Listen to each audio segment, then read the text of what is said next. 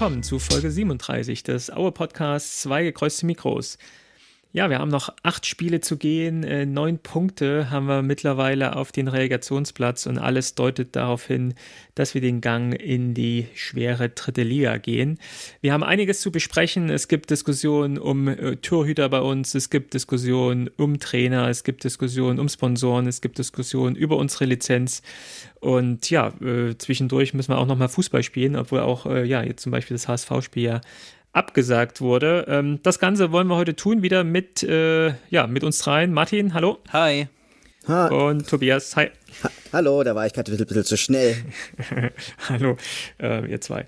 Ähm, ja, äh, lasst uns äh, mal auf die, auf die Themen gucken. Ähm, wenn ich schon gesagt hatte, jetzt Blick in Liga 3, ich glaube, viele rechnen äh, von uns damit, dass der Abstieg irgendwie nicht äh, abzuwenden ist. Ähm, die aktuellste Nachricht aus der äh, dritten Liga ist, dass wir nächstes Jahr wahrscheinlich nicht nach München können. Äh, Dürgücü hat die Lizenz entzogen bekommen, beziehungsweise sich jetzt vom Spielbetrieb komplett zurückgezogen. Und äh, selbst irgendwie die, die kleinsten Hoffnungen, äh, dass wir nächstes Jahr nochmal im Olympiastadion in München auftreten können, haben sich damit zerschlagen. Aber Martin, du hast die Chance nochmal genutzt und hast Türkgücü besucht, oder? Genau, äh, da hatte die Spielabsage im HSV doch seine guten Seiten. Und zwar wurde ja dieses Spiel so gegen 23 Uhr abgesagt und dann habe ich mir, glaube ich, drei Minuten später eine Karte gekauft und gedacht so, ja, morgen spielt Magdeburg da, dann nochmal Magdeburger angeschrieben, ob sie da sind und ja, hatte dann alles geplant, so in Zug zu setzen. 6 Uhr sollte es losgehen von äh, Berlin aus. Ich habe natürlich meinen Zug in Berlin verpasst, äh, war aber nicht schlimm. Also ich war immer noch äh, dann halt um 12 in München, war alles noch entspannt und das war echt richtig gut. Also Olympiastadion, das ist einfach krass. Also dass, dass man das nochmal sehen kann, ist echt super, super schade, dass Aue das äh, nicht machen kann, ja. Und da werden bestimmt noch mal 10.000 Leute hingefahren, so also als Eventfahrt. Ich meine, wer erinnert sich noch an die erste Fahrt in die Allianz Arena? Ja, das war ja auch einfach ein richtig großes Ding. So, und ich glaube, das wäre jetzt mit dem Olympiastadion auch ähnlich gewesen, wenn, wenn man, wenn man halt einen guten Spieltermin gehabt hätte. Und das ist echt schade. Und ja, aber es ist ja nicht ausgeschlossen, dass nicht noch mal einer von den Münchner Vereinen da spielt. Also gerade irgendwie 60 oder so. Also es soll ja auch das Grünwalder Stadion umgebaut werden, perspektivisch. Ich weiß gar nicht, ob ihr das äh, schon mitbekommen habt. Ja, ja, das stimmt. Ähm, gut, äh, Toguchi war jetzt nie so der große Sympathieverein, gerade als Investorenverein und so natürlich. Ähm, ich weiß nicht, ob das so ein super attraktives Auswärtsspiel gewesen wäre bezüglich des Gegners. Aber richtig aber, unangenehme, richtig unangenehmer Stadionsprecher auch übrigens. Richtige aber, Kirmes. Aber äh, Olympiastadion ist natürlich schon krass. Also ich war ja früher auch äh, relativ häufig da im Olympiastadion äh, bei den Bayern und ich glaube, letztes Mal im Olympiastadion, wenn ich mich richtig erinnere, war ich 2012 zum Finale da Horm, äh, wo wir dann hingefahren sind und äh, äh, Holger, viele Grüße, Kumpel von mir, in der Allianz Arena zum Champions League Finale war gegen Chelsea äh, und ich dann ähm, aber zum Public Viewing ins, äh, in den Olympiapark gegangen bin und im Olympiastadion unten auf dem Rasen stande und auf den Arenen, auf den, auf den äh, Anzeigen wurde halt das Spiel übertragen und äh, wir da dann auch äh, dummerweise echt äh, ja, sehr, sehr unglücklich verloren haben und ziemlich triste Stimmung dann äh, da war. Das war tatsächlich das letzte Mal, dass ich da im Olympiastadion war und da nochmal wirklich mit Aue auftreten zu können, wäre natürlich schon äh, krass gewesen mit der ganzen Anlage und dem Stadion und den, weiß nicht, also ich glaube, früher waren es 63.000 Zuschauer, jetzt sind es vielleicht ein bisschen weniger. Aber das wäre natürlich schon mal der Hammer gewesen. Aber ähm, soll es nicht sein dann werden wir im nächsten Jahr halt äh, eher über die Dörfer von, von Meppen und äh, Ferl oder so reisen. Meppen ist mega geil, das Stadion. Ohne Witz. da war ich ja auch letztens. Ja. Ich Freut jetzt, euch drauf. Äh, da sind die Leute genauso gestern, besoffen wie in Aue. Gestern äh, Regionalliga Nord angeguckt. Äh, hier ein Kumpel in Hamburg von mir, großer VfB Oldenburg-Fan. Und Oldenburg ist gerade Erster in der Regionalliga Nord. Die haben auch so eine Aufstiegsrunde. Ähm, äh, sind da echt gut dabei. Auch ein bisschen Abstand jetzt, Platz 1. Also haben gute Chancen, ähm, Meister zu werden in der Regionalliga Nord. Und äh, dieses Jahr müssen aber der Meister in der Regionalliga Nord gegen den Meister der Regionalliga Nordost spielen, was aktuell der BFC ist. Also da könnte es nochmal zu, zu heißen Duellen kommen. Und ähm, mich das wird es natürlich sehr freuen, wenn Oldenburg aufsteigt, weil wir dann natürlich auch nochmal ein schönes äh, Auswärtsspiel hier in Oldenburg hätten. Ähm, ja, das sind halt die, die neuen Gegner. Wir reden nicht mehr über äh, Karlsruhe, HSV oder Regensburg, sondern dann eben über Oldenburg, Meppen und ähm, ja, wer kommt von unten? In, in, in Bayern ist, glaube ich, Bayreuth gerade auf Platz 1. Was ist Dafür, denn los mit dir? Du willst nicht gegen den BSC, gegen den BFC spielen. Nee, will ich Oder nicht. gegen Jena. Was ist denn los mit dir? Jena hat keine Chance mehr. Jena ist Zweiter. Äh, Leipzig ist Zweiter. Nein, aktuell ist Was? Jena Zweiter. Ja, aber Leipzig mit ein paar Spielen im Hintergrund noch. Und wenn sie die gewinnen, dann sind sie, glaube ich, doch relativ gut dran am BFC. Aber ich will auch nicht gegen Lok Leipzig spielen, also das äh, hilft mir nichts. Okay, lasst uns auf äh, Aue in der aktuellen äh, Situation in der aktuellen Liga gucken, denn wir sind noch Zweitligist und wir haben einen ähm, ja doch mal wieder tollen Heimsieg gefeiert gegen äh, Regensburg. Jetzt ist es doch ja auch mit Länderspielpause etwas her. Aber wir haben ähm, 1-0 gegen Regensburg gewonnen und ihr beide wart da. Ähm, berichte doch mal, Tobias, äh, wie, wie war der Abend? Ich glaube, Freitagabend war es ja, glaube ich, auch ein Spiel. Was kannst du zum Spiel sagen? Ja, es, war ein, es war mal wieder ein schönes Spiel von Aue. Äh, ich muss sagen, Regensburg war aber auch sehr schwach. Also sie kam ja auch gerade aus einer, ähm, aus einer relativ schwachen Periode ähm, hatten dann, glaube ich, letzte Woche auch wieder gewonnen. Und man hat auch gesehen, dass Regensburg verunsichert war. Aber wenn ich das, das so sehen kann, ähm, dass die, gerade die erste Halbzeit ähm, sozusagen war sehr überlegen von, von Aue. Da haben wir ja auch, da haben wir auch, glaube ich, durch Owusu das Tor gemacht. Und das war eine ganz, ganz schöne Kombination, richtig von der Seite reingeflankt. Hat, hat, hat Dimitri die, die, den Steckpass gespielt. Also das sah mal wieder richtig, richtig nach, nach Fußball aus. Und äh, wenn, man mal, wenn man mal so guckt, also ich Beispiel Philipp Klevin hat, hat ein richtig, richtig starkes Spiel gemacht. Clemens Fandrich war auch, war auch super stark, wenn man, wenn man sagen kann. Also ich meine, hat 80, 80 Prozent genaue Pässe gehabt. Ähm, ja, Nikolaus Gerrit Kühn hat auch wieder zwei, zwei sehr wichtige Pässe gegeben. Also das war das Aue ähm, was sozusagen, was wir eigentlich, was geplant war und was sozusagen auch ans Leistungsmaß gegangen ist, allerdings auch gegen einen an diesem Abend sehr, sehr schwachen Gegner. Martin, du warst auch mit dabei? Hast ja, es war übrigens Sonntag, ne? Sonntag. Es war Sonntagnachmittag. Ähm, ja, ich, keine Ahnung. Also ich meine, es war halt ein guter Nachmittag, aber Weißt, Regensburg ist ja ein Schatten seiner selbst aktuell, muss man ja auch mal so sagen. Die sind ja richtig schlecht. Und wenn die nicht so eine gute Hinrunde gespielt hätten, dann wären sie wahrscheinlich auch jetzt einfach noch viel weiter unten drin. Mhm. Steve Breitkreuz war, glaube ich, verletzt, oder? Ja. Hat nicht mitgespielt. Ja, der war verletzt, ja. Der hat nicht. Keine, keine äh, Welcome-Back-Aktion oder so. Und ich glaube, es war ja auch noch eine, eine Situation in Aue, wo die Ultras, glaube ich, auch nicht dabei waren, also die organisierte Fanszene. Wie viele Zuschauer waren dabei? 5000, doch, doch, doch, doch, doch, die waren ja wieder da. Die waren gegen Regensburg schon wieder ja, da? Ja, ja, ja. Okay. Das war das erste Spiel. Okay, okay. Weiß ich gar nicht, weiß ich gar nicht. Wie viele Leute waren da? 6000 oder so, Tobias? 6000 waren da, genau. Ich glaube so 6000, ne? Okay. Okay. Ja, stimmungsmäßig war es natürlich gut und das wurde ja auch nochmal von unserem Stadionsprecher vor dem Spiel ähm, beschworen, dass ja jetzt auch wieder alle ins Stadion können und, und, mit der Betonung auf alle, weiß ja jeder, was es bedeutet. Ja, und konnten schon immer alle ins Stadion. Ne? Nein, und ich meine, äh, du hattest ja auch gefragt, ob kein Banner an dem Tag hing, es hing an dem Tag auch kein Banner. Also zumindest jetzt in die Richtung nicht. Aber die, die Corona-Maßnahmen abschaffen? Das hing nicht an dem Tag. Ich habe das nicht gesehen. Okay. Aber jetzt gegen, gegen den KSC, wenn wir da schon mal vorblicken wollen, ich glaube, da, da hing es ja auf jeden Fall wieder. Ne? Ja, da hing es. Ja, naja. Okay, also ähm, ja, voller Euphorie, endlich mal wieder einen, Sieg äh, geholt, drei Punkte geholt. Ähm, ich glaube, auch da hat er, glaube ich, an dem Spieltag Dresden irgendwie nichts geholt. Also auf jeden Fall haben wir Punkte gut gemacht auf dem Relegationsplatz. Und ähm, ja, wir waren ja dann äh, euphorisch und hatten dann gesagt, okay, ähm, lasst uns in, die, in das letzte Drittel der Saison starten. Und dann kam das Auswärtsspiel beim äh, HSV. An einem, an einem Samstagnachmittag hätten wir beim HSV gespielt und man hat in den Tagen vorher ja schon mitbekommen, oh, beim HSV brodelt ähm, Corona in der Mannschaft und nach und nach, jeden Tag hat man wieder mehr Corona-Fälle gehabt.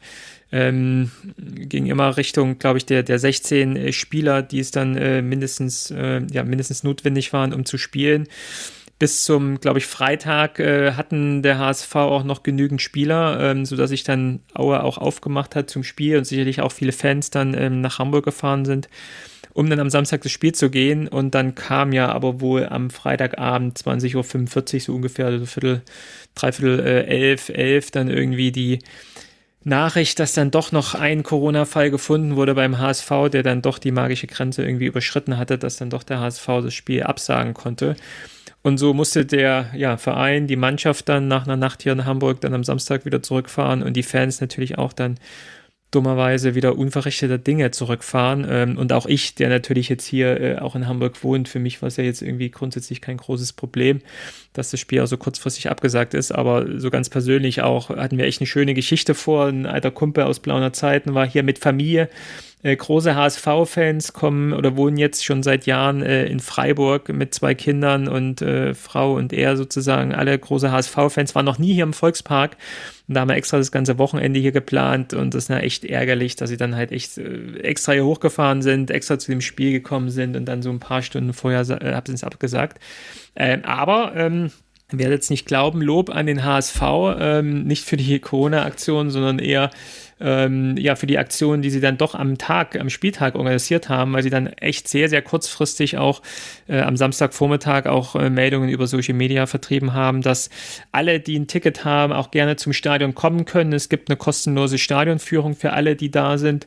Äh, man darf kostenlos äh, ins HSV-Museum und ähm, ja, das haben wir natürlich getan. Äh, und äh, waren im Museum, haben die Stadionführung mit, ich glaube, 70, 80 Minuten, also wirklich durch alles durchgegangen, durch die Gästekabine durchgegangen, unten auf dem Spielfeld waren wir gewesen, ähm, natürlich über die ganzen Ränge äh, gegangen und das war echt äh, schon sehr, sehr cool. Natürlich auch gerade für meine für, für meinen Kumpel mit Familie, die dann halt auch so hinter die Kulissen blicken konnten, was sie halt auch sonst nie gemacht hätten, äh, wenn wir da zu normalen Spiel gekommen wären. Also da echt äh, Respekt an, an äh, den HSV, die sich da auch äh, mit, mit, mit, äh, mit einer großen Mannstärke wirklich ins Stadion aufgemacht haben, um dann die Fans eben zu, zu beglücken mit den, mit den Rundgängen. Äh, plus, und das war noch das, ja, fast auch mit so, ja, das Coolste dann, ähm, dass das ganze VIP-Buffet auch schon zurecht äh, stande. Das heißt, die haben uns erzählt, irgendwie das äh, Buffet für die VIPs muss eben zwei, drei Tage vorher gekocht werden.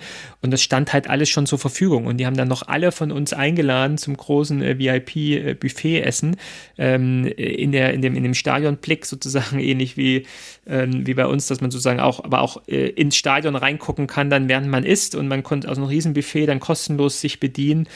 Ähm, war ein bisschen strange dann die Situation, weil sie auch, äh, auch coolerweise natürlich auch das äh, ähm, auch das Angebot ausgeweitet haben, dass nämlich das äh, Flüchtlingsheim für ukrainische Kriegsflüchtlinge äh, auch mit geöffnet wurde und sie auch äh, die Geflüchteten eingeladen haben, ins Stadion genauso bei den Touren mitzumachen und natürlich auch sich am Buffet mit zu bedienen. Und strange in der Art, dass man halt so das Gefühl hatte, jetzt so zwischen den äh, Geflüchteten äh, aus der Ukraine zu sitzen und sich dann irgendwie den Magen vollzuschlagen. Und äh, aber ich habe dann auch mal gefragt, hier sollen doch lieber nicht die Geflüchteten dann irgendwie das Buffet in Anspruch nehmen, wo sie dann auch gesagt haben, ey, wir haben so viel, setzt euch bitte hin und, und esst das, ja. Und deswegen, wie gesagt, strange Situation, aber äh, wenn man auch so in die Gesichter guckt, natürlich kann man auch so ein paar Geschichten ablesen. Aber es war irgendwie eine gute Stimmung und wir hatten auch einen schönen Tag, muss man, kann man nicht anders sagen. Und ähm, leider ohne Fußball, aber trotzdem, ja, vom HSV einen schönen, schönen Tag dann gestaltet bekommen. Deswegen, äh, coole Situation äh, noch einiges gerettet vom HSV und jetzt wird eben am, ähm, ja, wir nehmen jetzt am Wochenende auf, äh, übernächstes Wochenende, ich glaube 5. April findet das Nachholspiel statt, unter der Woche, wo wahrscheinlich wenige von uns äh, Aue-Fans jetzt dabei sein können. Ähm, ich bin natürlich mit dabei. Ich bin auch dabei. Du bist auch dabei. Ja, natürlich. Dann, äh, dann ein Hoch auf die Flex-Arbeitszeiten. ich war auch, auch, schon mal bei der Stadionführung. Die ist echt äh, interessant, aber manche Sachen wissen die auch selber nicht so richtig. Egal. Ja, ähm, das wird natürlich immer so sein. Genau. Aber ja, wollte ich nochmal betonen, äh, coole Aktion vom HSV. Ich habe übrigens gerade nochmal nachgeguckt. 22.48 Uhr war der Tweet von der DFL und ja. 22.50 Uhr hast du uns informiert. Ja. Äh, ja, kurz vorm Schlafen gehen. ja, also aber wie seht ihr das? Also, sag mal, naja, das sind halt die doof, Regularien, ne? ne? Ich genau, meine, was genau, am Ende, es, es, am Ende halt die, wenn du ja. auch überlegst, Aue hatte ja auch mal den Fall, wo sie im Bus schon saßen, dann wurde noch einer positiv rausgefischt und ja. mussten ja auch alle in, einem, in einer Mannschaftsquarantäne und dann freigetestet werden und so. Auch Aber vor zwei Jahren äh, waren wir schon in Aue, äh, waren wir schon hier oben in Hamburg und ja. dann hatten wir zwei Fälle dabei und dann mussten wir wieder zurückfahren. Ne? Ähm, genau, also ich, also. Und am Ende ist es halt, am Ende finde ich diese, diese Regel mit den, mit den Amateurspielern halt total merkwürdig, Klar. dass du einen Nachteil dadurch hast, wenn du viele U21-Spieler gemeldet hast. Das ja, finde ich halt ja. total krass. Dass ja, ja Fortuna Düsseldorf, die hatten ja auch ähnlich viele Fälle, die mussten dann ja spielen, weil von denen ja auch mehrere U21-Spieler mhm. schon eingesetzt wurden. Ja, ja. Und auch da immer wieder in solchen Geschichten halt die Situation mal umdrehen. Ne? Was hätten wir in Aue denn gemacht? Ne? Wenn wir diese vielen Fälle gehabt hätten und äh, der DFL uns aufgesagt hätte, ja, aber ihr müsst spielen, weil ihr habt halt noch genug, dann füllt halt mit U19-Spielern auf, ihr habt doch genug. Was, was hätten wir Fans denn dann gesagt, äh, wenn wir das sozusagen vorgesetzt bekommen hätten? Natürlich hätten wir auch versucht, äh, irgendwie noch unter die Grenze zu kommen. Das war halt dieses dann auch wichtige Spiel, was es für den HSV gegen uns ja ist, aber genauso wir gegen den HSV ähm, ja, gespielt hätten. Äh, natürlich ist es dann auch legitim, auch zu gucken, dass man dann irgendwie am besten dabei rauskommt. Deswegen für alle höchst unglücklich, am unglücklichsten für die Fans, die sich ja aufgemacht haben, äh, die jetzt auch noch auf 10 Euro sitzen bleiben, äh, selbst wenn sie das äh, Ticket wieder zurückgeben, weil das ist so eine Bearbeitungsgebühr, die der HSV einbehält. Ähm, für die am, am, am dümmsten, am, am, am blödesten. Aber wie gesagt, mal die Situation umdrehen, wahrscheinlich hätte Aue dann genauso reagiert. Oder wir Fans wären auch auf die Barrikaden gegangen, wenn, die, wenn der DFB gesagt hätte, hier, ihr müsst aber spielen. So. Deswegen, ja, blöd gelaufen, aber ähm, wir haben immer noch eine Pandemie. Das hilft ja alles nichts. Es gab ja auch mal vor, vor ein paar Jahren der Fall, da war noch der Meier-Trainer. Da war Köln schon, äh, nee, das war, war das Köln, das war Köln, die, die, waren dann schon in Aue, aber der Platz war nicht bespielbar, weil es alles vereist war.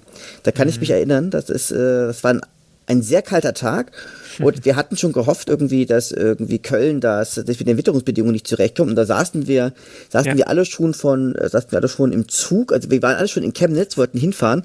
Und dann ist es halt auch nur sehr kurzfristig abgesagt worden. Also Stimmt, wir saßen am Bahnhof und haben Bier getrunken. Ja, genau, ich erinnere mich. Mhm. Also es ist jetzt, es ist jetzt kein, kein neues Phänomen und ich würde da jetzt auch dem HSV jetzt auch keine böse Absicht unterstellen. Ja. Aber gucken wir mal auf nächstes Spiel. Dann, genau, sind wir ja doch, äh, dadurch, dass wir halt auch nicht gegen den HSV gespielt haben und uns ja auch nicht die erwartete Niederlage eingeholt haben, zum nächsten Heimspiel dann wieder gefahren.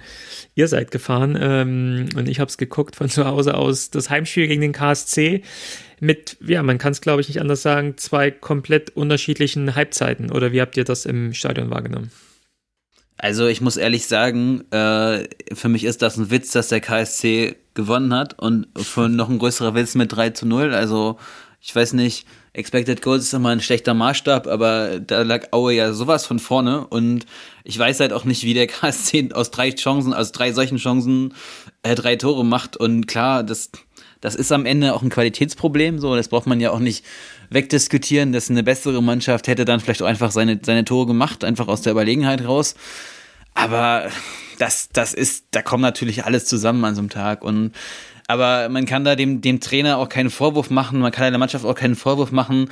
Und ich kann, ich meine, ich kann diese ganzen Parolen, die in den letzten Wochen so gequatscht wurden, von wegen die Einstellung stimmt nicht oder was weiß ich, das kann man halt der Mannschaft nicht vorwerfen. Und das ist immer noch ein Unterschied vom KSC-Spiel zu dem Fortuna Düsseldorf-Spiel wie Tag und Nacht. Ja, also wenn ich an das Fortuna Düsseldorf-Spiel mich zurückerinnere, da, das war ja dagegen kompletter Alibi-Fußball und dieses Spiel hätte man halt gewinnen können. Ist, glaube ich, außer Frage. Hast du noch ein paar Statistiken, Tobias? Definitiv. Also man kann ja sagen, ähm, ich glaube, Zelins gesagt hat, der KSC hat aus, hat aus Scheiße Gold gemacht. Und ich glaube, der wahrscheinlich wichtigste Spieler in dieser Partie, das war Marc Lorenz. Und Marc Lorenz, er kam zur Pause rein und machte dabei den Unterschied. Er bereitete nämlich zwei Tore vor und traf dann auch noch selber, selber zum 3 zu 0. Ähm, wer sehr unglücklich war, das, das war insofern Philipp Klevin, nicht, nicht, weil er, nicht weil er ein schlechtes Spiel gemacht hat, sondern weil er keinen Ball, der aufs Tor gekommen ist, gehalten hat. Das war sehr ärgerlich. Und ich denke, wer aber wieder ein sehr gutes Spiel gemacht. Also Philipp Gewinn hat jetzt per se kein, kein, ein schlechtes Spiel gemacht. Es sah einfach nur, nur statistisch doof aus. Und Nikolaus Gerrit Kühn, sozusagen, der hat auch sehr viele Dinge richtig gemacht. Also der hat halt für fünf Keypässe gespielt, hatte eine gute Passrate gehabt. Also das war schon, das, das war schon sehr gut. Und man sieht natürlich auch zum Beispiel in den, ähm, in, im Momentum, dass, dass der KSC, äh, KSC sag schon, dass Aue sozusagen in der ersten Halbzeit wirklich drückend überlegen war. Und so zeigt sich auch, denn Aue hat, hat zum Beispiel 16 Schüsse aufs Tor, hat vier, vier Schüsse aufs Tor, äh, hat, hat mehr Ecken gehabt. Äh, gut, bei, bei den großen Chancen ist der KSC vorne gewesen. Also man hat sozusagen eine, eine große Chance nicht am Ende eigentlich nicht, nicht genutzt. Und insofern kann man sagen, ähm, ja, wirkt unglücklich. sag ich jetzt mal, aber am Ende hat sich die, hat sich die Qualität des KSC durchgesetzt. Musste halt in dieser ersten Halbzeit irgendwie mit, einer, mit einem Vorsprung da irgendwie in die Halbzeit gehen. Ne? Das war dann halt äh, doof und äh, ja, wirklich wie ausgewechselt, ob es jetzt an dem einen KSC-Spieler lag oder so das ist halt schon, wenn du halt noch in dieser Abstiegsphase irgendwie was holen willst, dann musst du halt mindestens mal diese Spiele gewinnen, wo du gut spielst dann auch. Ne? Und du brauchst noch ein bisschen Glück damit, äh, dass du vielleicht auch irgendwie bei Spielen, wo du nicht so gut aussiehst, irgendwie mal ein paar Punkte holst. Andere zeigen es auch jetzt, wie, wie, wie Rostock oder Sandhausen, äh, Dresden, die jetzt irgendwie nochmal unentschieden gespielt haben ähm, wenn du halt als, als Mannschaft, die da unten drin steckst, selbst die guten Spiele nicht gewinnst, dann, dann wird das halt auch nichts. Und für mich war es echt auch nochmal echt so, so ein Tiefschlag, wo du echt so eine gewisse Euphorie jetzt hattest, wo du gesehen hast gegen Regensburg, die können spielen, wo du halt die KSC-Halbzeit siehst, wo man sieht, äh, man ist echt sehr überzeugend und braucht halt nur nochmal irgendwie das Quäntchen Glück davon das Ding reinzumachen, äh, dann so ein Spiel auch sang und klang, am Ende auf dem Blatt Papier 3-0 zu verlieren, das ist halt echt schon hart. Und ja, mal gucken, ob sich jetzt die Mannschaft während der Länderspielpause irgendwie davon wieder erholen kann. Ähm, die Chancen gehen ja dann jetzt gleich schon wieder los mit, äh, mit einer englischen Woche, mit, mit Ingolstadt, HSV und Hannover, kommen wir gleich noch zu. Ähm, mal schauen, aber das ist halt schon auch psychologisch echt ein Tiefschlag gewesen, da so eine 3-0-Klatsche ähm, zu bekommen. Ähm, du hast es gerade schon angesprochen, Tobias. Äh, Philipp Klevin, äh, glaube ich, kann man hier nochmal ansprechen, äh, ins kalte Wasser geworfen worden nach der Corona-Erkrankung von Martin Mennel vor dem Regensburg-Spiel.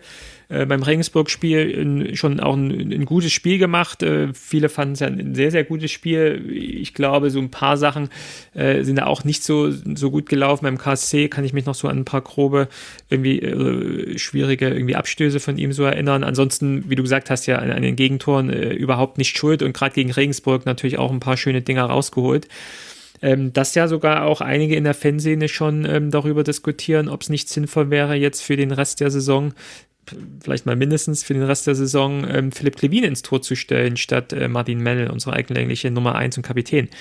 Ähm, wie seht ihr das, Martin? Puh, keine Ahnung. Ich habe übrigens Kevin H. am Wochenende gesehen. Er spielt jetzt für Rot-Weiß ein. Ähm, ja, ich weiß es nicht. Also ich finde das auch alberne Diskussionen, weil entweder hätte man sich vor fünf Jahren von Martin Mennel trennen müssen oder er spielt jetzt halt noch. Also man hat schon, man kennt ja seine Defizite und die sind ja auch nicht, nicht besser geworden. Er ist ja einfach auch im, sagen wir mal, im Spielaufbau oder so ist er auch einfach schlecht und halt auf der Linie stark, ne? Und keine Ahnung, man, also man weiß, man weiß einfach sehr stark, was man an Martin Mennel hat. Und dann Klevin, also gut, er ist halt ein guter Drittligatorwart immer gewesen und in der zweiten Liga hat er aber bisher jetzt noch nicht die, die Riesenerfahrung gesammelt und man sollte ja auch schon erwarten, dass man als ein etablierter Zweitligist irgendwie eine gute Nummer zwei hat. Und mhm. äh, wenn ich dann so an Kevin Hart denke oder so, wenn der dann mal wirklich eingesetzt worden wäre, ja, gute Nacht. Ne? also. Tobias, wie hast du äh, Klevin gesehen im Vergleich zu Mel? Also ähm, sicherlich hat ähm, Klevin, also Martin Mendel hat einfach auch seine Stärken auch auf der Linie und im Bereich auch äh, der Führungsqualitäten, hat eine 1A Fußabwehr. Ich denke, die Stärken von Philipp Klevin liegen insbesondere eigentlich auch in seinem guten Abschlag und auch in seiner auch, äh, auch im gut guten Stellungsspiel innerhalb des Strafraums. Insofern, beide haben eigentlich ein, ein, ein Zweitliga-Format, sag ich jetzt mal. Ähm, jedoch muss man sagen, ist Martin Meddel von beiden der etabliertere. Ich denke aber, dass, dass, dass, wir, dass wir mit Philipp Klevin echt eine, echt eine super duper Nummer zwei haben. Ne? Also das ist, das ist, das ist super. Und selbst wenn uns Martin Mendel verlassen würde, Klammer auf, was er ja nicht tut, wäre Philipp Klevin für die dritte Liga, aber auch für die zweite Liga äh, ein super äh, ein, ein, ein, super Torhüter. Ob man jetzt nochmal wechseln sollte, ich weiß es nicht. Ja. Also ich könnte mir gut vorstellen, dass sogar Klevin dann auch äh, nach der Saison, wenn es wirklich äh, runtergeht, oder vielleicht sogar auch, wenn wir drin bleiben, auch jetzt einfach äh, ja auch bewiesen hat, dass er eben auch ein guter ist, äh, um sich, er wird jetzt auch nicht mehr der Jüngste sein, hat doch nochmal vielleicht umorientiert und vielleicht auch nochmal den einen oder anderen Blick ähm, auf ihn äh, hat werfen lassen, ähm, dass er vielleicht noch mal doch noch woanders hinwechselt, wo er dann eher eine Chance sieht, äh, an, an äh, Mendel vorbeizukommen.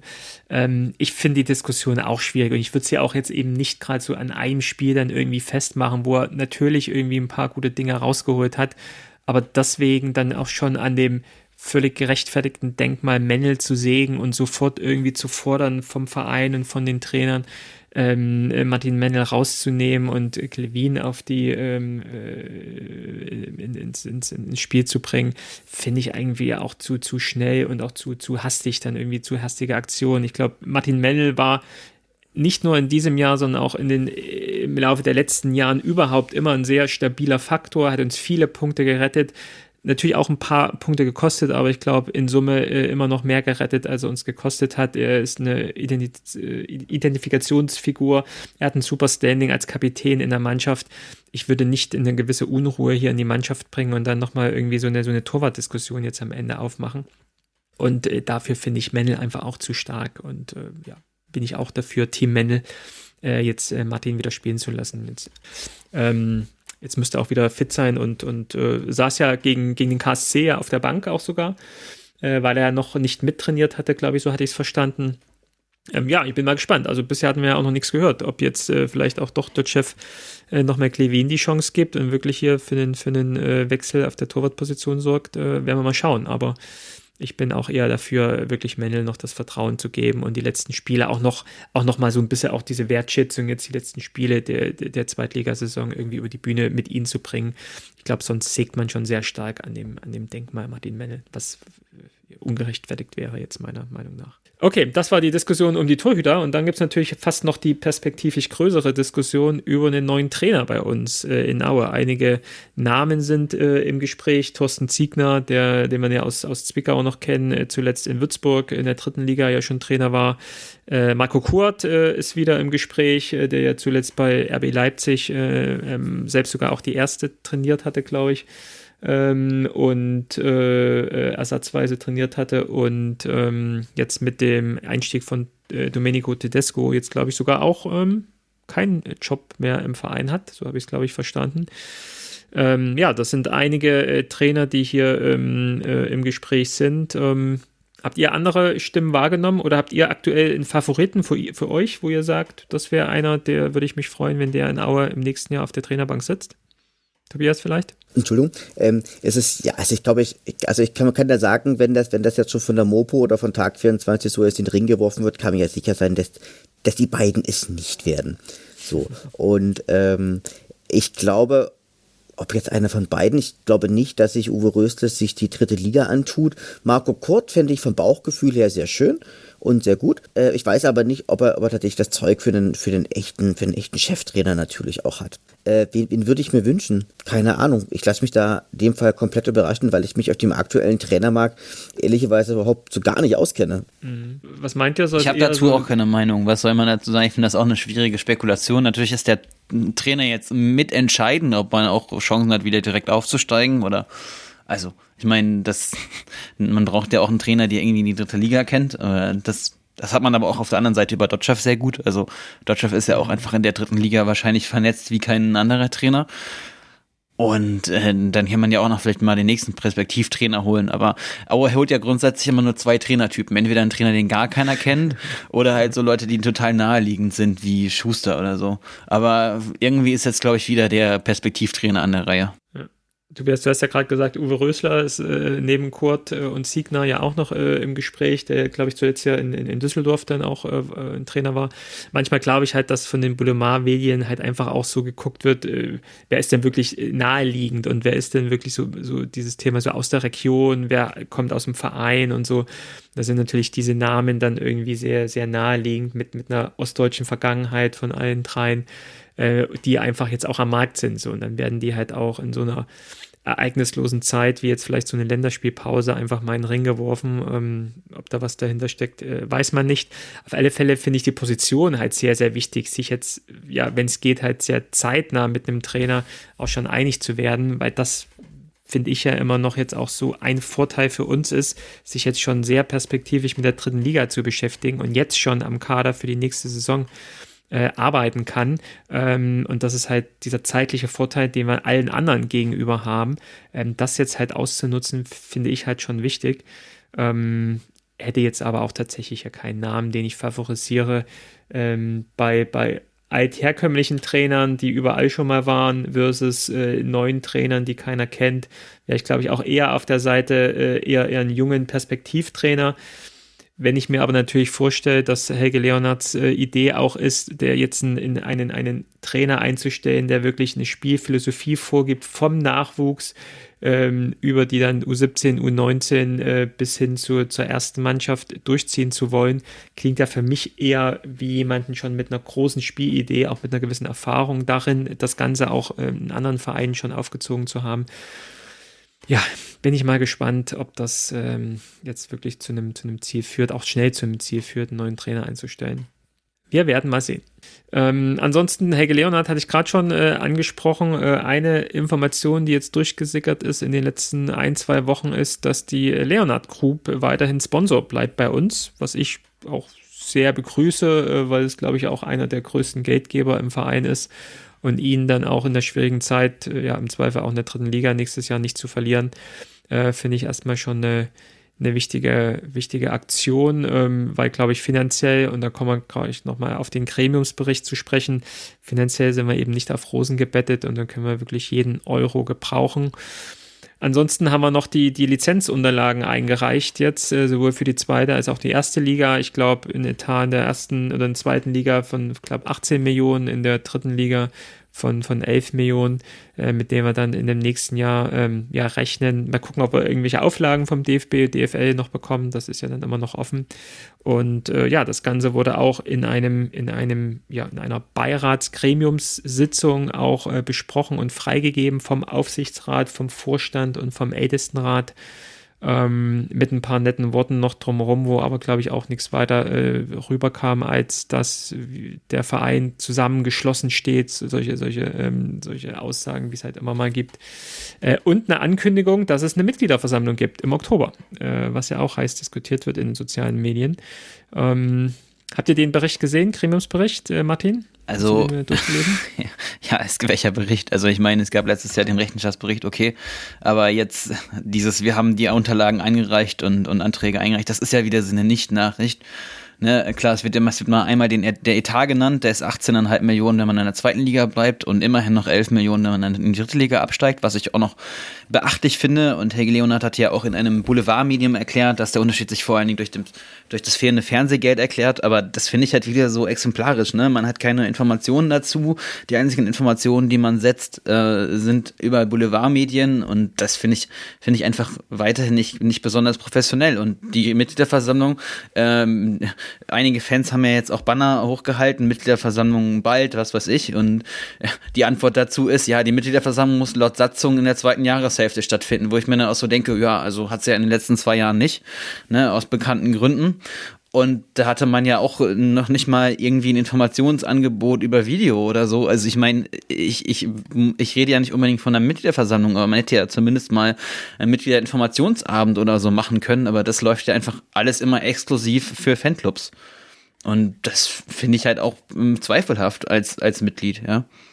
Ich mal so sagen. Auch, dass man, auch, dass man es eben technisch nicht auf die Reihe kriegt, eine digitale Mitgliederversammlung hinzubekommen, ne? wie viele andere Vereine das halt auch gemacht ja, haben. Ja, gut, ob man das jetzt haben muss, ist ja die andere Frage, aber zumindest mal Informationen, das, das, das sollte ja kein Problem sein. Und wenn man irgendwie einen, einen Stream auf YouTube macht, also sollte man hinkriegen kann nur immer wieder dran erinnern, das war mal so ein Format, wo es, glaube ich, die, die, die erste Folge der ersten Staffel gab, wo sich äh, Michael Vogt und Helge Leonard hingesetzt haben an so einen Schreibtisch und dann geradeaus beide in die Kamera geguckt haben und so, so ein Statement abgegeben haben, gesagt haben, hier, wir wollen mehr Transparenz in den Verein äh, bringen und werden das jetzt häufiger tun das ist einmal gelaufen halt, ne? Und sonst nie wieder. Äh, weiß nicht, ob es jetzt an der sportlichen Lage liegt, ob man sich da irgendwie nicht angreifbar macht und einfach lieber nichts dazu sagt, als irgendwas dazu zu sagen.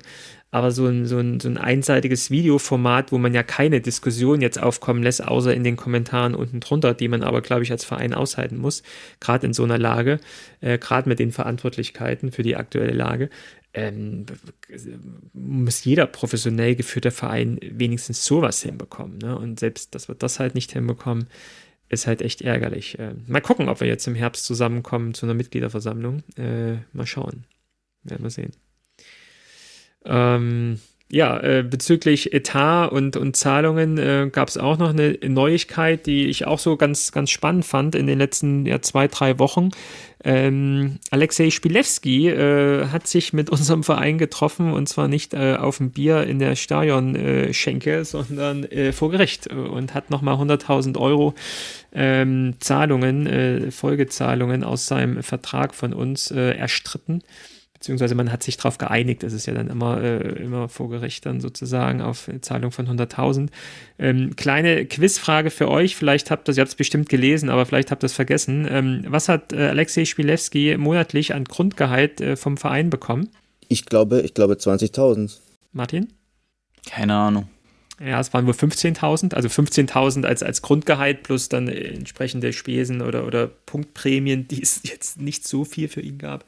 Aber auf jeden Fall hat er dann noch die, die äh, folgenden Monatszahlungen, glaube ich, bis Ende des letzten Jahres dann eben erstritten, plus eine, eine Abfindungszahlung, äh, was eben auch in den sozialen Medien hoch diskutiert wurde, wo ich dann aber halt auch wieder sagen, ja, wo ich aber halt auch Arbeitsrecht. Muss, genau. Ne? Es, es, ist halt Arbeitsrecht und es, ist, es gibt einen Vertrag und Verträge sind da, um eingehalten Pacta zu werden. Pacta sunt servanta, der alte und Lateiner. Ich, und wenn ich dann halt äh, äh einen, einen, Trainer möchte und ihm einen Vertrag anbiete mit einer gewissen Laufzeit und irgendwann als Verein sage, ich möchte dich nicht mehr als Trainer, äh, dann sagt der Trainer, ja, okay, ist so, aber die Zahlungen, ich habe halt noch einen Vertrag, so ist das Geschäft halt. Ne? Keiner von uns, äh, selbst also auch wir, würden natürlich nicht drauf äh, darauf verzichten, ähm, wenn wir einen Vertrag haben, wo uns regelmäßig äh, Zahlungen ähm, äh, gut geschrieben werden oder zugesagt werden. Und natürlich äh, müssen die dann entsprechend gezahlt werden. Und irgendwie ist es ja auch immer sinnbildlich, vielleicht ist es bei anderen Vereinen genauso, aber wie seht ihr das? Also irgendwie von Aue kriegt man doch immer mit, dass jegliche Trainerentlassung immer vor Gericht endet, oder? Also mit, mit Dirk Schuster ist es vor, vor Gericht geendet, ähm, jetzt Spilewski auch wieder äh, mit, ich glaube, mit Maya war man dann auch irgendwie vor Gericht. Ähm, ich glaube, äh, Tedesco war im Zweifel der Einzige, weil man noch große Geldsumme bekommen hat, wo man eben nicht vor Gericht dann äh, gegangen ist. Aber ich habe hab eine Idee, woher das kommt. Enden. Ich ja, habe eine Idee, woher das kommt. Das kommt, das kommt, das, das kommt aus dem Selbstverständnis, dass man ja irgendwie den Leuten was Gutes tut, wenn man sie beschäftigt und dass man ja auch der große Macher ist und dass es da auch so eine gewisse Überheblichkeit gibt und andere Vereine äh, haben natürlich eine Rechtsabteilung und wissen, yeah. dass sie da nicht rauskommen und äh, man denkt nur mal an den HSV, wie viel Trainer der schon aus, immer zu bezahlen hat, ne? Also keine ja. Ahnung. Und ich glaube, das ist dann auch so eine Mischung, ja, das Geld, das brauchen wir jetzt aber und äh, dass man sich da nicht unbedingt an Recht und Gesetz äh, gebunden fühlt. Ja, aber doch dann immer wieder vor Gericht äh, dazu gezwungen wird, dann halt doch die Zahlungen zu leisten. Ne? Naja, sei es drum. Ähm, Alex Spilewski hat einen neuen ähm, Verein gefunden. Ähm, Wer es noch nicht mitbekommen hat, äh, seit Ende Februar ist er auf der schönen Mittelmeerinsel Zypern äh, gelandet bei Ares Lima, Limassol. Martin, du als äh, Groundhopper, äh, warst du schon mal da? Nee, ich kenne auch nur die anderen aus Limassol. Ich weiß gar nicht, wie die heißen. Da hat ja mal Borussia ja. Mönchengladbach gespielt und ähm, hatte ich auch Eintracht Frankfurt mal da in Limassol gespielt, mhm, aber auch stimmt, gegen einen anderen stimmt. Verein aus Zypern. Okay. okay. Äh, ja. Ähm, genau, die sind jetzt aktuell in der Meisterrunde. Ich glaube, die haben ich so glaub, eine normale Runde anderen, gespielt. Ne? Ich glaub, ja, kann sein. Ja, das stimmt. Genau, genau, genau. Ähm, ja, in Zypern wurde eine ganz normale Runde wohl gespielt und jetzt gibt es eine Meisterrunde und wohl zu Beginn der Meisterrunde hat äh, Spilewski jetzt den Verein auf äh, ja ungefähr so Platz 5, Platz 6 übernommen und hat jetzt drei Spiele gespielt mit zwei Siegen und einem Unentschieden und ist jetzt ja relativ ähm, euphorisch, wenn man ihm bei ähm, Instagram und so folgt äh, von seinem neuen Team und fühlt sich da ganz wohl, weil ja auch die, die Ergebnisse entsprechend passen und wird jetzt seine Karriere auf äh, Zypern fortsetzen. Zypern ist eine sehr, sehr, sehr schöne Insel. Ich war, war schon mal dort und gerade, gerade der griechische Teil ist immer eine Reise wert. Mhm. Das äh, haben schon einige gesagt. Habt ihr äh, seine, seine, seine Antrittsrede in Limassol mitbekommen? Was er da äh, zu seiner aktuellen Lage gesagt hat? Nee, äh, aber irgendwie, er schreibt ja sehr er schreibt ja sehr befreit und er vergleicht sich auch mit Steve Jobs und so. Also ja, ich genau. finde das auch einfach irre. Ich finde also das einfach ja eher so wie ein, wie ein durchgeknallter 20-Jähriger und ich meine, der Mann ist Anfang 30 und eigentlich ein gestandener Trainer. Ich weiß auch nicht, was mit dem los ist. Ich weiß nicht, ob er es halt immer so macht und ob es sein Stil ist oder ob es jetzt wirklich so ein äh, echtes Nachtreten gegen uns ist. Äh, ich habe es ja nochmal aufgerufen. Äh, als er halt auf der Pressekonferenz war, hat er jetzt in, ins Deutsche übersetzt sozusagen gesagt, bei Apple gefeuert zu werden war das Beste, das mir passiert ist. Die Last des Erfolges wurde von einer Leichtigkeit des Neuanfangs vertrieben. Das hat mich befreit und mir die vielleicht kreativste Phase meines Lebens beschert. Das sagte Chief Steve Jobs einst, der Chef von Apple, und vergleicht sie sozusagen in diesem Zitat irgendwie mit äh, Steve Jobs, äh, der halt meint, das Beste, was ihm passiert ist, dass äh, Apple ihn gefeuert hat, übertragen auf seine Welt. Und da glaube ich, äh, braucht man ja kein kreativer Kopf groß zu sein. Äh, ja, bei, bei Aue gefeuert zu werden, war das Beste, was mir passiert ist. Die Last des Erfolgs wurde von einer Leichtigkeit des Neuanfangs vertrieben, bliblablub. Ist natürlich auch so, so ein Kalenderspruch, äh, den man sich irgendwie äh, äh ja, 365 Tage irgendwie im Abreißkalender irgendwie mal anguckt und dann ans, ans, an die Wand hängt. Aber dass er halt sowas dann ausgräbt und extra dann hier nochmal so, so prominent auch auf seinem Facebook und, und Instagram Profil irgendwie teilt, ist schon eine Art Nachtreten halt gegen uns ne? und irgendwie auch nicht so cool. Aber äh, lasst uns äh, weniger auf die Vergangenheit zurückblicken, sondern lasst uns nach vorn gucken. Und da sind uns, äh, wie vorhin schon gesagt, äh, steht uns die englische Woche bevor mit Spielen in Ingolstadt, in Hamburg beim HSV, das Nachholspiel und zu Hause gegen 96. Äh, und äh, ja, erstmal das wichtigste Spiel ist immer das nächste und das ist das Spiel gegen Ingolstadt mit dem Kampf um die rote Laterne. Ähm, Tobias, haben wir Chancen, die rote Laterne uns am kommenden Freitag abzuholen? Naja, also Ingolstadt ist ja immer so ein Gegner gewesen, der uns irgendwie nicht so gut gelegen hat. Und wir spielen ja, glaube ich, am Freitag doch. Das ist auch eine richtig Kackzeit, muss ich, muss ich auch mal sagen. Das letzte Spiel haben wir gewonnen. Das Spiel davor, das war am 10.2.2019, äh, haben wir verloren. Und, äh, Pokal haben wir auch verloren. Ja, ja, da haben wir auch verloren. Und man muss sagen, sie spielen einfach eine absolut katastrophale Runde. Also sie waren eigentlich fast durchgängig in der Abstiegszone, haben zu Hause nur einen Sieg geholt, vier Remis und acht Niederlagen. Da sind sie sogar auswärts besser mit zwei Siegen, zwei Remis und zehn Niederlagen. Haben insgesamt so einen durchschnittlichen Punkteschnitt von 0,56. Ihr bester Torschütze ist Philipp Biada und ihr bester Vorlagengeber ist, Den, äh, ist Dennis Ayensa. Und ich schaue mal ganz kurz auf die, auf die Statistiken. Also, sie sind die Mannschaft mit den meisten Niederlagen. Ähm, sie generieren wenig Tore, äh, lassen aber viele Torchancen gegen, gegen sich zu. Sie treffen wenig und sie fressen halt noch relativ viele Tore. Ähm, Spiele gegen sie, sie sind torreich. Ähm, und sie haben zu Hause eine Goal Conversion Rate von 5%, was sehr schwach ist. Also alles in allem, glaube ich, ähm, hat man dort eine realistische Chance, auch als Aue dort zumindest einen Sieg mitzuholen oder mitzunehmen. Mindestens mal einen Sieg. Ja. Ähm, ich habe gerade geguckt, wir können gar nicht die rote Laterne äh, gewinnen in diesem Spiel, weil wir tatsächlich noch vier Punkte vor Ingolstadt äh, vor sind. Aber nichtsdestotrotz müssen wir ja dafür sorgen, dass sich dieser Abstand vergrößert. Wenigstens muss ich nicht hinfahren, weil es Freitag ist und ich das nicht schaffe. Es ist das hässlichste Stadion. Es stinkt übelst, weil daneben an die Raffinerie ist oder war. Also es ist echt absolute Katastrophen-Scheißstadion. Und äh, der Bums gehört ja dem, dem Audi-Konzern, ne? Also das Stadion. Ja. Ähm, was ist unser Tipp, Tobias? Ich sage, wir gewinnen 1 zu 2. Martin. Ja, Ingolstadt gewinnt natürlich 2 zu 0. Ich meine, das ist Aue. Was erwartet ihr denn? Wir gewinnen. Ich erwarte, dass wir 2-0 da gewinnen. So die äh, Länderspielpause gut genutzt und äh, für Ingolstadt, ich weiß nicht, ob die sich noch mehr aufgegeben haben als wir, aber wenn sie es nicht gemacht haben, ist es ja doch auch für sie auch natürlich das äh, wichtigste Spiel dann eben, was vor ihrer Nase steht und ähm, wir werden sie auskontern. Ich glaube, es wird uns liegen, dass wir eine Mannschaft haben, die äh, nicht super viel äh, spielerisch besser ist als wir. Wir werden da gewinnen, 2 zu 0. Dann fahren wir gleich direkt, ähm, nicht direkt, aber sagen wir mal relativ äh, kurz danach direkt wieder zum HSV und versuchen dann das Nachholspiel dort zu gestalten am 5. April abends äh, 18.30 Uhr. Ähm, ich will euch mal eure Ergebnisse vom letzten Mal nennen, äh, wie ihr getippt habt äh, in der letzten Folge. Äh, Martin, da hast du ein 1 zu 1 getippt beim HSV. Äh, Tobias, du hast 3-1 getippt. Ich glaube, für den HSV würde ich es mal so interpretieren. Und ich habe auch eins zu eins getippt. Ähm, ich glaube, wir brauchen jetzt ja nicht mehr groß in die, in die äh, Rückblende zu gucken. Ähm, hat sich an eurer Einstellung zu dem Spiel gegen HSV etwas verändert? Seht das positiver oder negativer? Ich sehe es sogar positiver, weil die haben, ja, also die müssen auf jeden Fall gewinnen und wer weiß, ob die alle wieder fit sind und ich meine, die haben auch nie Belastung und mhm. ich sehe das mal nicht unbedingt als Nachteil, dass man jetzt in der englischen Woche da spielt, aber realistischerweise wird man verlieren. Weil sich jetzt nicht der Drive entwickelt, der sich entwickeln müsste, damit man nochmal rankommt. Ja. Tobias? Naja, jetzt sagen wir mal so, ich bin, ich bin mir, mir gerade gar nicht sicher, ob der HSV tatsächlich noch, noch zu den Top-Favoriten auf dem Aufstieg zählt, einmal mehr. Ähm, ich denke, man wird das aber dennoch verlieren. Da bin ich mir relativ safe sicher. Also wir verlieren das Ding 2 zu 0. Ich glaube auch, dass wir dass wir da keine großen Chancen haben, aber genauso glaube ich auch, dass der HSV keine großen Chancen mehr hat, ähm, aufzusteigen, weil einfach die, die Mannschaften um Bremen, St. Pauli, Darmstadt, Schalke, die jetzt gekommen sind, einfach zu gut dafür sind und einfach auch der HSV jetzt mal wieder in der Rückrunde abkackt, jetzt auch, glaube ich, zuletzt in, in Düsseldorf nur 1-1 gespielt.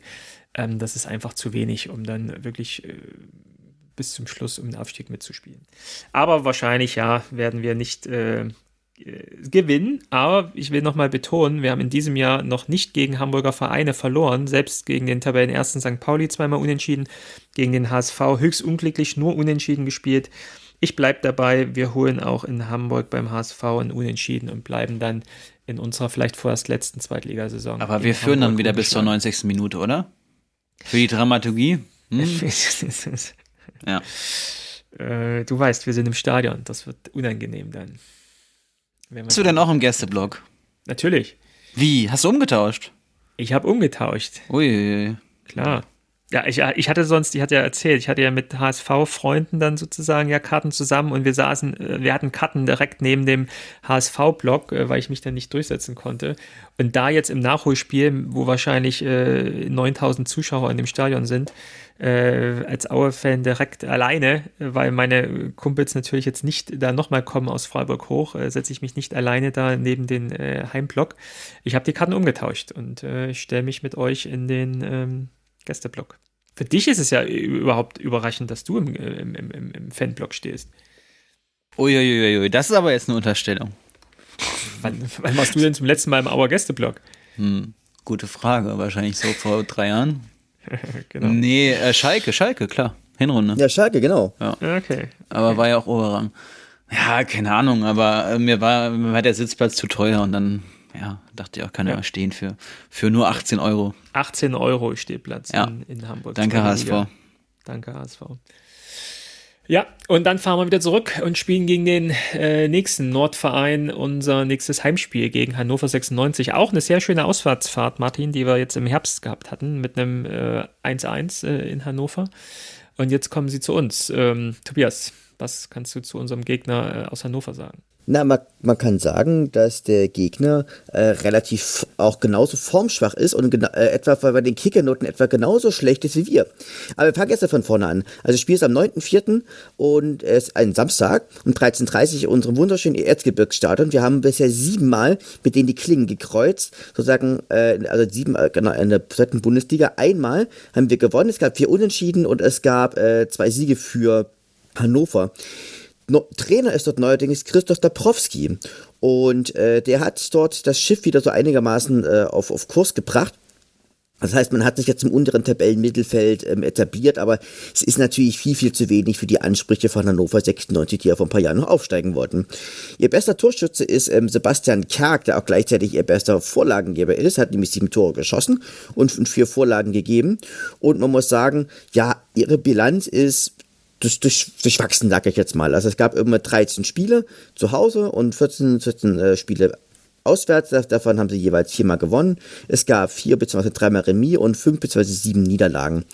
Insgesamt gesehen muss man sagen, ähm, es, sind sie eine Mannschaft, die in dieser Saison enorm unterperformt und deswegen ja auch so, statistisch ja auch keine ganz, ganz besonderen Werte halt irgendwie auch erzielt. Also es ist halt irgendwie es ist nichts Halbes und irgendwie auch, nicht, auch nichts Ganze. Meine, die werden, die werden die Klasse halten, aber ähm, Hannover muss einfach gucken, dass der Blick nicht dauerhaft nach unten zeigt. Und schon mehr muss man nicht zu Hannover 96 sagen, als einzuschlafen. Einzuschlafen. als, als einzuschlafen, genau. Ich sag nur Dimitri Nazarov und da haben wir alle, glaube ich, nochmal ein schönes Erinnerung. Genau. Nazarov, 92. Minute. War das, welche Saison war das? War das mit Meier oder mit Dreves? Das war die Dreves-Saison, oder? Die, die Dreves-Saison, genau. Ja, ich glaube auch, ne? Ja. Äh, ich weiß nicht, ich weiß nicht, ich, ich war noch an dem Tag ziemlich äh, betrunken. Das war noch meine wilde Fußballzeit. Das war, denke ich, denke ich nicht, nicht, nicht mehr so gerne zurück. Aber ein Spieler, den ich gerne vorstellen wollen würde, ist Julian Börner. Und der, den will ich deswegen vorstellen. Das ist nämlich ein Erfurter Junge, der sozusagen bei Cottbus gespielt hat, glaube ich, bei Sheffield gespielt hat und dann bevor er zu Hannover gekommen ist. Und es ist ein sehr physisch starker Spieler, der mit einem hohen Maß auch an Aggressivität einfach auch in die äh, Zweikämpfe geht. Und allein, weil es ein Erfurter ist, mag ich den. Sag mal, hast du nicht in Jena studiert? Ja, ich habe in Jena studiert. Ja, wie kannst du da Erfurter mögen? Ja, aber es ist doch, ist doch ein ostdeutscher Junge. Also der ist Erfurt mal, gehört nicht zu Thüringen.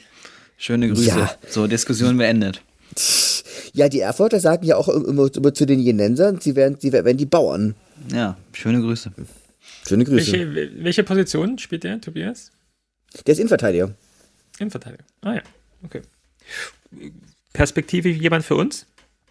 Äh, ich glaube, der wechselt, wechselt nicht zu uns in die dritte Liga leider. okay. Alles klar. Was tippst du, Tobias? Ich tippe auf ein 1 zu 1. Ich sag 2 zu 1 für Aue. 2 zu 1 für Aue. Hast du Hoffnung? Warum?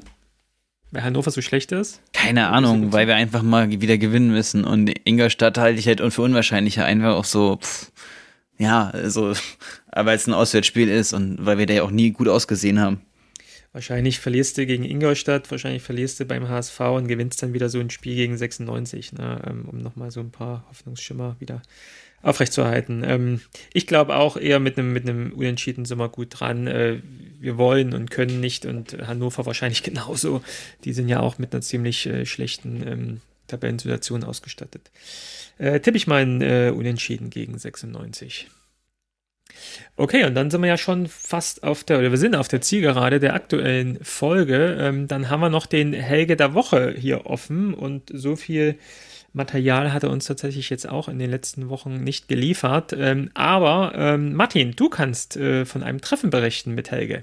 Ja, ich habe Helge Leonard getroffen und zwar ähm, nach dem Spiel äh, gegen den Karlsruher SC. Äh, da kam er dann auch in Blauen Engel rein. Ich war im Blauen Engel, habe da übernachtet, war ja Freitagabendspiel und äh, ja, hat dann alle gegrüßt und dann kam, kam der Kellner an, was will denn der Presi trinken? Hast du schon den Presi gefragt? Und äh, ja, dann ging Helge Leonard aber in den Keller.